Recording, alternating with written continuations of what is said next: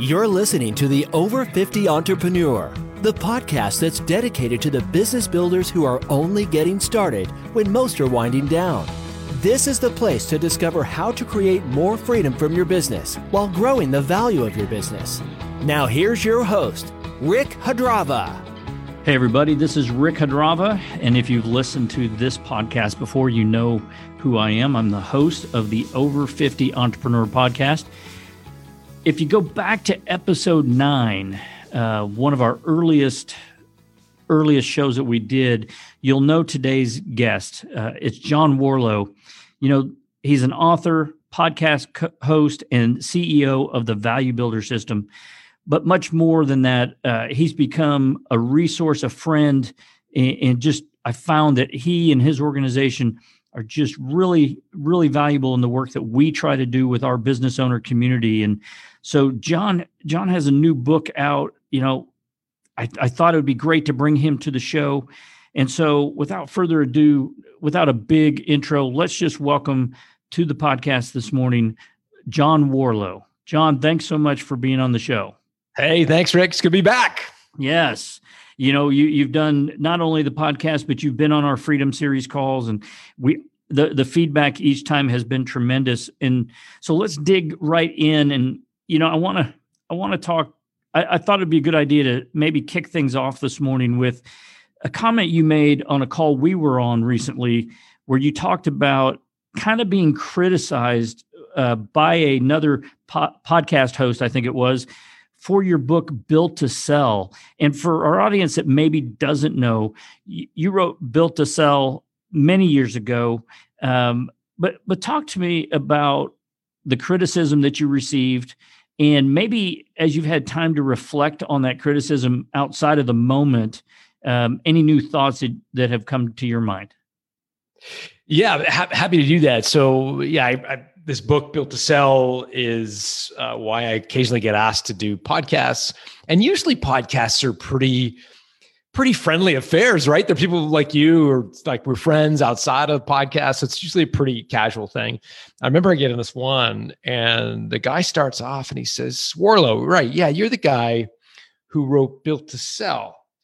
It's kind of a douchebag thing to do. and I thought, oh my lord what am i going to do with this? Because i've never been called that before.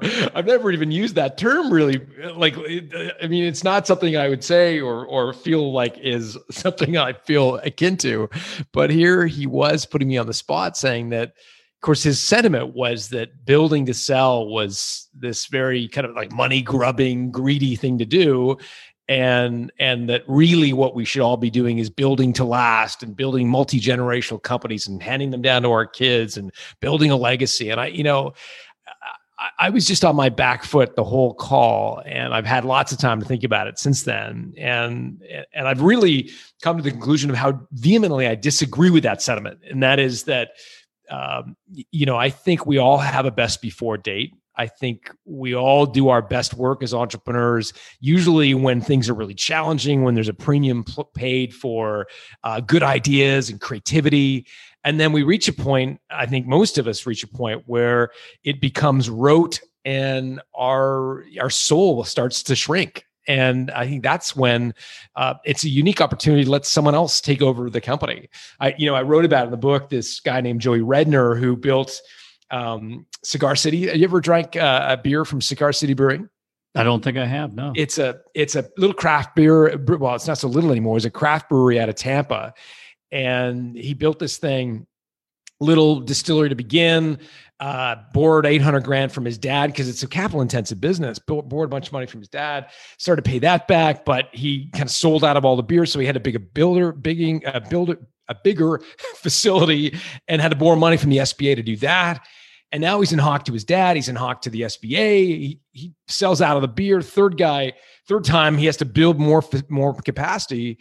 Redner kind of throws up his hands and says, "Enough already! Like I'm, I'm in, I'm, I'm so far in debt. I've got a so-called profitable business, but I just feel the weight of it." And and he sold to Oskar Blues, the guy, the you know craft brewery, and you know put a bunch of money in his jeans, and he's free again. And I think there's nothing wrong with that right? There's nothing wrong effectively with finding a new owner for your business when your tenure in it has reached its, uh, for whatever reason. I don't think that's selling out. I think it's in many cases the best thing for the company. Well, it's interesting because uh, I find that, you know, I've always looked at the concept of built to sell as if you you not only owe it to yourself because like you said you know we all get kind of i don't know worn out or or need for something different in our lives. Um, but we owe it to our customers that that are are raging fans. We owe it to our employees and, and i think our family members to be able to identify that. Um, and i wonder you know if that john maybe is the reason that so many businesses never get themselves to a position to think about selling um, especially after the business owner has spent their whole life, right, putting their blood, sweat, and tears into an organization. Any yeah. thoughts on that? Yeah, I mean, it, I think it just becomes so much of a part of our self worth. You know, so much of of you know how we show up in the world how you know the value we are have to as as members of our families right? The the the ego boost you get when people have to listen to you as a, as as as, as your employees do. And of course society places a tremendous uh, premium on business ownership uh, you know, and so i think in many cases we get a bit addicted to that that uh, that sense of fulfillment that comes with running a company even though in many cases we we we stop feeling the freedom. So we we are i think replace the energy and the excitement and creativity and freedom you feel when you start a company and you lose that but you get in its place this sense of obligation and legacy and ego. And and the two i think replace one another. And, and again i think the shelf life of of the ego piece it does have a shelf life in the sense that that a lot of businesses become held back by a founder who uh, is no longer willing to take risks, is no no longer has the same energy they came to their company, and and what we don't realize and what we have a time a hard time I think reconciling with is this this idea that your company may actually be better off, better off for everybody, better off for customers, better off for employees in someone else's hands, someone a bigger company that is willing to take risks again. Um, you know, you've seen it in your own work, I'm sure, Rick, where we got where we have businesses who you know when they start their business is worth virtually like zero uh, as a percentage of their net worth right? They own a home maybe maybe they're 401k but they their business is worthless. They build it up doesn't have to be a huge business three or four million dollars in revenue it, it could easily be 80% of their net worth right? And a little something funny happens. I'm sure you've seen it with clients that that that that business owners become like a yoke. It, it becomes they they drag down their business because all of a sudden, when it's 80% of your net worth, you can't afford to lose it. Right. So that kind of tantalizing new product idea all of a sudden becomes ah, maybe next year. Right. Or hiring that new general manager, that new salesperson, ah, you know, that's a lot of money.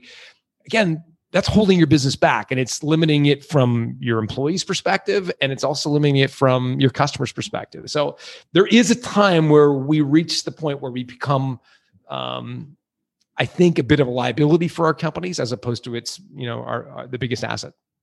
You know john i love that because we talk of freedom in two concepts one of time because we know that you know you get like you said you get passionate about what you're doing. You've got purpose and you're driving. But over time if if you if you don't step back and think about how to operate this thing as the owner we all know we get stuck in in that owner's trap. And and so we do a lot of work of trying to free up time right? Um, to pr- try to prevent burnout. Um, but also financial freedom. And it's funny you know the the majority of small businesses in the US don't even have a seven figure revenue to them. And that's okay. That's not necessary if it's congruent with the personal goals and the health of the the organization. But what we find is a lot of times that's a litmus test for owners. It really, if, if we focus on those things and have conversations about them, it, it signals that hey, maybe it is a time to think about exiting and and the other thing that it does is, is, we like to question like if you weren't doing this, what would you be doing, right? And I know John, we've done that work with with the value builder system. Is it's that next chapter. It's it's a bigger future, as I as I like to say, and and I think I I just wonder how many business owners um, out there listening, maybe to our, to us talk about it, really, if they were honest with themselves, um, have those feelings, but they kind of keep them inside, right? Like nobody can know how I really feel about it. Yeah, I think you're absolutely right, and and and we've done a bunch of research on this topic that a lot of owners end up regretting their decision to sell because they're all push and no pull, meaning they're they're they're all push all of the reasons they want to sell are, are frustrations. They're being pushed out of their business. It's it's COVID restrictions, it's employees, it's uh, red tape, whatever. And they and they say enough is enough. I'm I'm I'm selling. Um, but they fail to do the other side, which is what are you excited to go do? Like, what is the bigger right. thing that you're really pumped up about?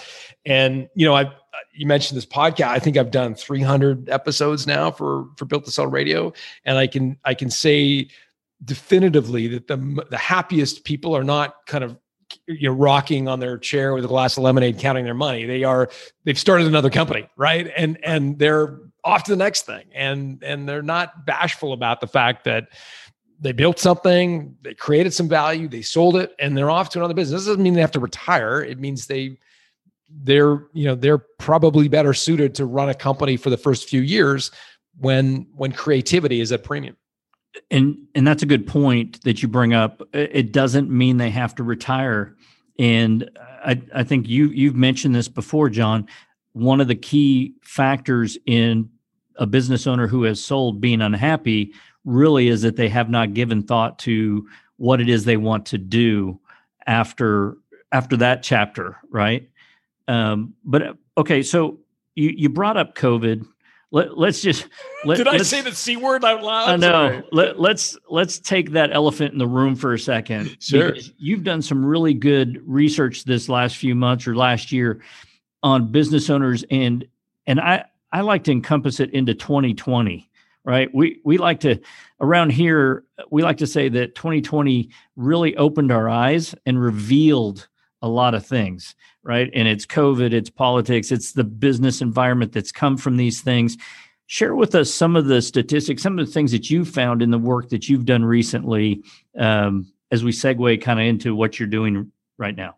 Yeah, yeah, for sure. So yeah, you're right. We we uh, so we have this thing called Value Builder, the Value Builder system, which you are a partner with. And so when when people start with us, we have them do a questionnaire. We ask them a bunch of questions about their company.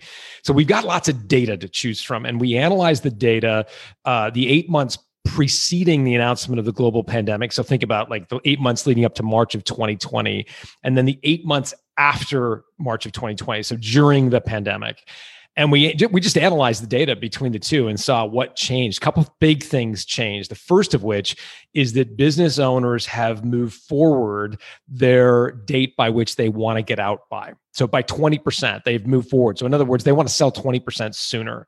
Now we could all hypothesize as to why that is. I, I don't, I think it's pretty obvious, right? You're, you, you, you have been kicked around over, over 2020 in, in virtually any industry. This has been you know very difficult for a lot of business owners. And so for those who have gone through the great recession in 2008 2009 this is just the second punch to the gut. And so i think a lot of business owners are saying uh, you know enough. I, I can't deal with a third you know uh, black swan. So for that reason i think that a lot of people are getting out. The other thing i think is really interesting it kind of goes back to our earlier conversation rick around legacy. And that is that the proportion of business owners planning to do a family transition has dropped precipitously. And in favor, there's an increase in the proportion of business owners who want to sell to a third party. Again, we can kind of go back and forth as to why that is. I have my own theory, um, and that is that given the stress that this pandemic has caused a lot of small business owners, they have no interest in in passing that ball of stress down to their kids, right? They've seen what it's done to them physically, emotionally, mentally, and they don't want that. They want their kid in many cases to go get a job at Procter and Gamble or Ford or whatever because it's been a tough year for a lot of business owners. So we're seeing, you know, an increase in the proportion of people who want to sell to a third party and and they want to do that sooner than than they would traditionally have have thought about. So, you know, it, it brings up a point from a buyer's perspective. I think, like in any rough period of time, we've also seen a creation of of new businesses, yeah. right? New startups. Um, and and I always wonder, like, how does that compare? I mean, it, I know it's sexy, it's Hollywood, right? Startup, and uh, you know, at least that's how it appears, right? Behind the scenes, there's many hats. You're you're doing things that uh, you, you maybe didn't think you'd have to deal with, but but with all the businesses that are starting to think about selling and i think about demographics and i think about you know all the needs and not wanting to bring in the family what's the environment on the buyer side in this? You know are are we going to have less buyers? Do you see that and and a more supply of businesses coming to the market? I think it all comes down to interest rates if we have interest rates as low as they are right now, that basically creates a an, a legion, an army of private equity groups. Because the way private equity groups work, as you know, Rick, is that they basically they they are fueled by debt. So they borrow money, uh, they buy a company. Most of the money is borrowed and they view the, view is that they use that basically the profits of the company to pay back the debt and then sell the company on uh, after potentially you know grafting it together with a couple of other businesses. The the increase in the private equity universe is is uh, you know uh, unimaginable. Again it's it's become almost impossible to lose money with interest rates as cheap as they are. So provided interest rates stay low i think we're going to have a very big community of buyers out there looking to buy small companies um, which i think is inoculating to some extent the the natural laws of supply and demand which would take over given the baby boomers are retiring at an un, you know unprecedented rate. So the you know the, the logical thinking would be okay we're going to have a ton of businesses on the market because the baby boomers are all all selling and and therefore the prices are going to go down. Again that's been muted to some extent that price um, decrease or that downward pressure on prices. It's been muted by by how low interest rates are and how many private equity groups are buying businesses um, and so they've, they've they've nicely offset but if that balance gets disturbed, i.e., interest rates go up a lot, um, eh, that could that could cause uh, you know the private equity groups to pull back, therefore you know an oversupply in the marketplace. But right now, I, I we're not seeing that. We're we're actually seeing almost a little bit more the opposite, where where valuations are going up a little bit, just given the influx of private equity money. Well, and we see that in the RIA space, just to make it relative to kind of some of the businesses we own. Uh, and it's really money chasing deals. And so, so it begs kind of the question, you know, if I'm just an individual interested in buying a business um, and taking it over, you know, I'm going to have to compete with that environment. Really, is this a time? You know, a question that comes to my mind is this the time to be a buyer, unless you're private equity? And if you're a seller, John, what recommendation?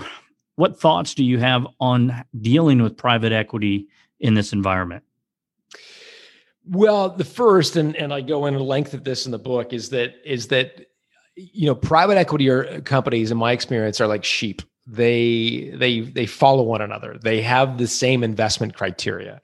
They all are looking for a, you know a business with a million bucks in ebitda that is in a protected niche with an existing management team that's willing to stay. I mean you I, like you could you could pull up 50 different private equity groups website and the investment criteria looks virtually identical. They want you know manufacturing businesses and and and and med tech businesses but like they're very very similar and if there's anything that allows a business owner to punch above their weight when selling, it's competitive bids. And so, my first advice uh, would be if you've got an offer from a private equity group, great. There's probably 50 other private equity groups. If if you've passed the hurdle rate for one, that that there's probably 50 others out there that will want to to to sell to buy your business. So don't negotiate with one private equity group make sure you've got multiple bidders at the table. That's going to just give you leverage, right? And the leverage is important because most private equity groups are going to want to going to want you to roll some equity. So it's an interesting model whereby they usually buy the majority of your company, 60, 70%, but they get you to hold enough so that it hurts, right? So it's like 30%, right? So you get paid, you get some money in your jeans, that's great but you still got a fair chunk of, of wealth on the table. And they do that intentionally because they want you to stick around for the quote unquote second bite of the apple. The, the challenge, though, is now you're a minority shareholder in a company you don't fully control. And that can be the worst of both worlds for a lot of entrepreneurs. So, number one, get multiple bidders uh, so that you can you can really drive the deal you want. And, and that may be to carry less equity going forward. I'm not a big, a big fan of being a minority shareholder in a business I don't control. I like it's just it's just not it's I, I think it's uh, you know I just did a podcast yesterday actually Rick where a guy um, sold 60% of his business uh, to one private equity group sold it for 17.5 million dollars so uh, amazing you know result sold 60% kept 40 in a new entity. Private equity group brought in new management. New management failed. Uh, they had a big leverage on the business. They were paying back the debt, couldn't afford to pay back the debt. The new entity went bankrupt and he was left with nothing for his 40%.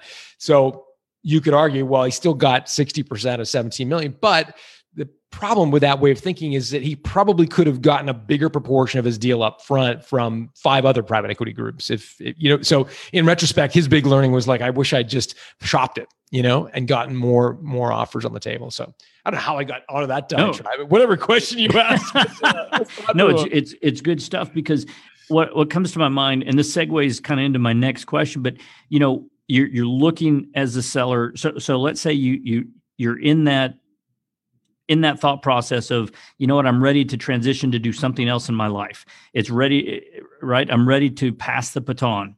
And um, whether that's private equity which what i hear you saying is hey that that's your opportunity to get the biggest check you can possibly by bidding these guys up. Don't don't take the first offer. Go out there and and let let these people know that that you're you're thinking about it versus finding somebody that maybe takes over the business, maybe a key employee, um, or, or maybe it's a family member, or maybe it's a third party, but it's an individual, right? And and there's pluses and minuses of that. But the thing that comes to my mind when I hear you say that, John, is you got to know your number. And you've done something interesting recently with the Freedom point. Point, and it, I, what I like about it is it's something that I've done for 26 years, and w- whether it's been with individual investors who are retiring. You know, we seem to focus on the wrong thing as business owners thinking about selling or investors planning for their retirement. And I think when we start, we start with with objectives, right? what, what is that objective? And, and it's really around realistic ways to understand the numbers. And I think one of the best ways to do that is to you know kind of take the cliche you know begin with the end in mind and it's really what are we trying to do look i need a i need a pocket of money that will give me the freedom that i want that I, I have the biggest probability of not outliving my money, or maybe I have legacy concerns, community things I'd like to do, whatever the case may be.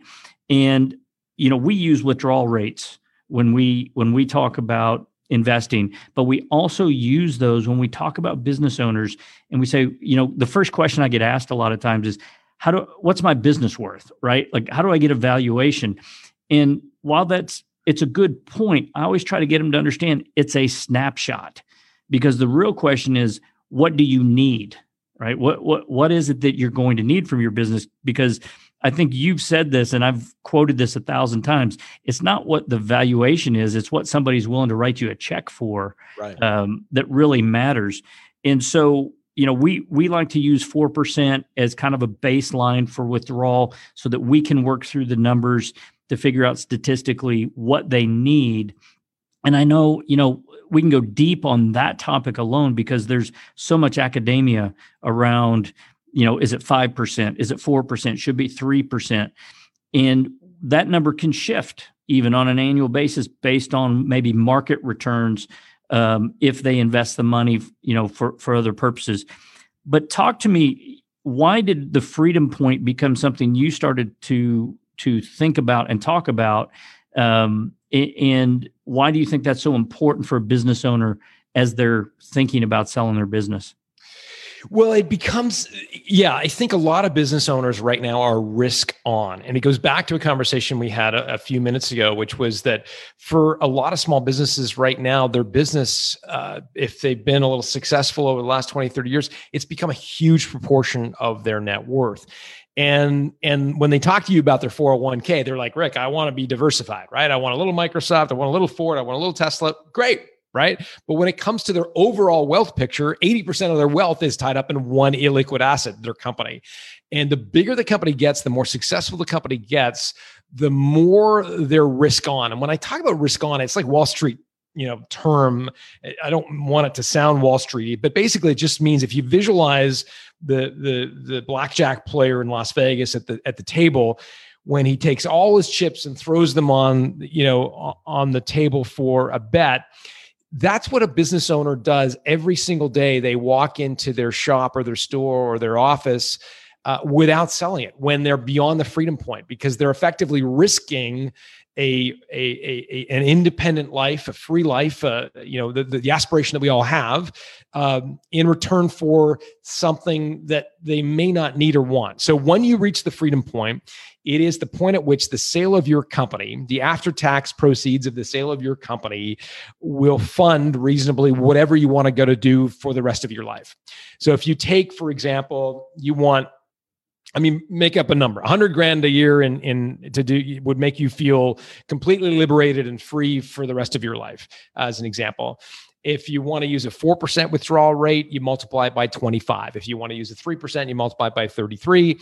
And that's your nest egg you got to create, right? And then when your after tax proceeds, after the frictional costs of selling and paying your broker and all that jazz, exceeds that amount of money, um, you could effectively sell and be free for the rest of your life. And it just begs the question is it worth it for me to place that bet, to continue to own my business when effectively I'm risking what I said in the beginning was my aspiration? For some people, it is worth it because they get intrinsic value. They love that what they're doing. They've got a huge vision of becoming a $100 million company one day.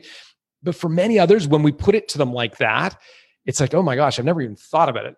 Um, that and and that's when it's like, you know what, it might be worth selling some, all of your company, getting that first rung on the success ladder, Maslow's hierarchy of needs, or whatever it is, like the you know, food and shelter is sort of done forever.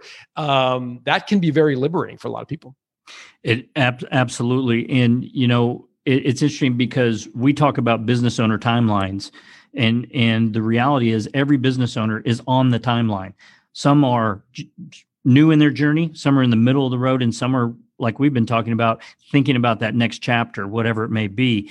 And if if they think about that, the thing I find fascinating is we focus on on value and, and, freedom financially. But the reality is, if they start looking at the risk, like you said, hey, they've figured out their freedom number, right? That point. But then let's go back. Okay, what could trip that up? Right? And for some people, it's a key employee or a key partner, something happening to them, passing along, passing, p- passing away. You know, was one of the reasons that I started eight years ago, really working with business owners, is I had a situation where a successful business owner just abruptly passed away and there was no estate plan there was no liquidity in the business for the family the family couldn't keep the lifestyle and keep the business going and they were not in the position of power through that transaction. And so they had to make some tough choices. But to your point, when you kind of recognize what you're doing and, and, what it's doing for you and where you are, you can start to think about what risks are need to be addressed, right, as we go through here. That's what I love about the work we do because we try to bring that out uh, in in that thing. And John, it you know we talked about this before we we went live today, and I talked to you about burnout. Mm. And really, if I had to wrap 2020, uh, and I know we may be into the new year already when this comes out, but we've seen a lot of burnout um, in the business owner uh, environment. And what's interesting is, yeah, you can you could go, yeah, it's got to be all these businesses that have closed. It's got to be these businesses struggling to stay afloat. But I'm even seeing burnout in businesses that are thriving right now and um, you know we talk about harmony of of mission and and all this kind of thing. Is that what really you know you see these increases in the numbers that you're looking at? Do you think under those numbers, burnout is a is a key component of it? Really? Absolutely. Yeah. And, and it goes on a spectrum, right? So you do have on one end of the spectrum uh, restaurants, for example, service companies that have been devastated financially by, the, by this. And so that, that goes without saying. But to your point, there are other businesses that have pivoted or, or and are thriving or, you know, they're, they're, they're doing things that, that where demand has actually increased. Um, but they're human beings, right? And I think if we just look at what COVID has done for our all, all of our mental health, it has been in many cases devastating. And so, you know, you you uh, in a lot of cases you don't have the same human connection that you have, right? So as a business owner, uh, you're often very plugged into your industry. You go to Vegas for the big event every year. Uh, you get your pu- tires pumped up a little bit by you know interacting with your employees, and that feels good that you're the boss and you're paying some people. You know, like there's there's a huge social uh, element of being a business owner that has all been ripped away from everybody. And um, and even if your company is thriving, I think a lot of people are uh, are just struggling mentally. And and I'm not look, I'm not a shrink. I don't, I, I can't help on that. I, have seen it, but uh, and I felt it personally. But I uh, and I don't know how to get over that. But it's um, I've definitely seen it among a lot of business owners. Yeah, well, listen, you know this is this has been great, and you know it's a little longer than most, but I that's on purpose because we have some great information, and you know you our audience hopefully they they've grabbed your book Built to Sell. If they haven't, it's one I recommend. I give away all the time. Um, you've got the automatic customer, but now you've got this new book called The Art of Selling Your Business. Why why was that important to you, John? And what are you hoping to get out of it?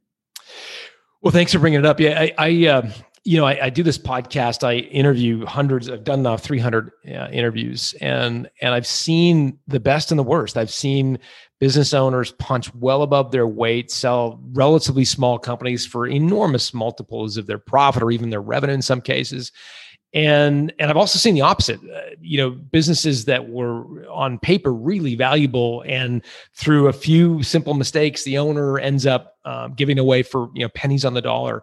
So i tried to codify these lessons into um, a, a bit of an action plan for owners that are thinking that they'd like to sell.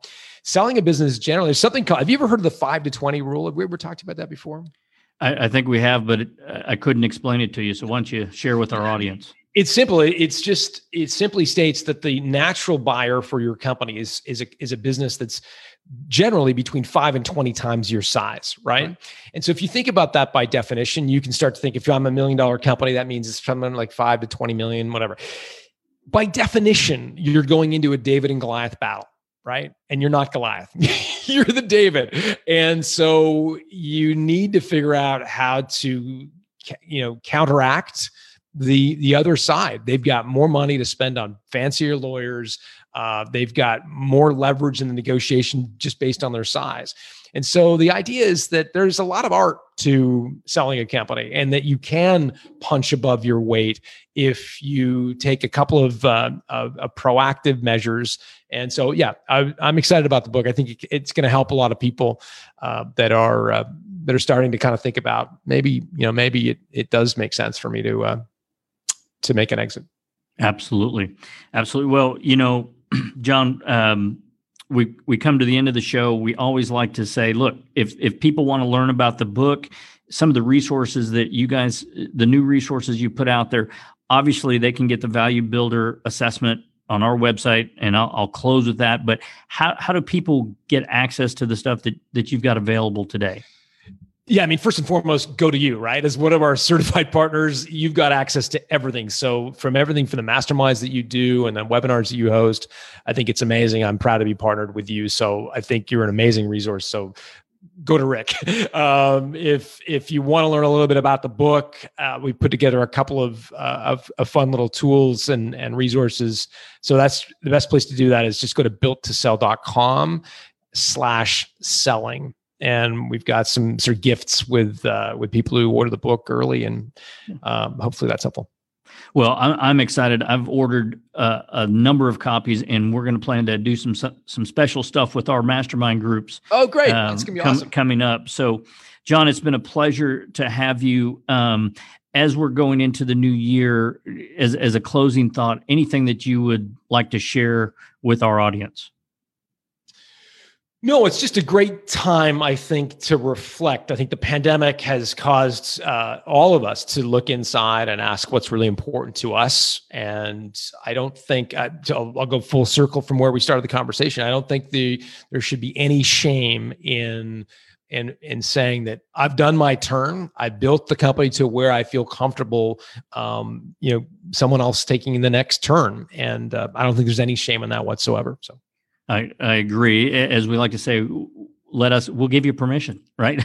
Let's have the conversation. And that's really what i love about the work we do is um, we find that sometimes the community is what's important especially if you're feeling burned out. Um, you know just know there's people there and they're interested in, in helping guys if if you visit the website epicsbiz.com forward slash podcast we'll have the show notes to today's episode and past episodes. Like i said if you liked my conversation with john be sure to go back and listen to episode nine. Um, you'll you'll have some additional information around the value builder program and, and some of the things that we're doing. You can also find a video um, and a link to get your very own value builder assessment on my website. That's epicsbiz.com, epicsbiz.com. Under the services tab, you'll see val- value builder engagement. You can go in there, you'll see the video and again, the link to get your very own value builder assessment. Highly recommend you do it. If you'd like to learn more about any of the topics we talked about today, if if you'd like to have a discussion about, you know, figuring out your freedom point, or you'd like to learn more about the 13 week mastermind that we do, um, even some one on one, we're happy to take a, a, call with you, free, no obligation. Um, use this as a resource. You can email me at rick at epicsbiz.com. That's rip, rick at epicsbiz.com. We appreciate you listening. John, thanks for joining us today. And until next time, stay safe. And remember, we're only getting started. The Over 50 Entrepreneur Podcast is sponsored by Epic Business Advisory, where we help entrepreneurs escape the owner's trap, build businesses that can succeed without you, allowing you the opportunity to realize more freedom, think bigger, and pursue next level goals. Download our freedom formula at epicsbiz.com slash formula. And remember, we're only getting started.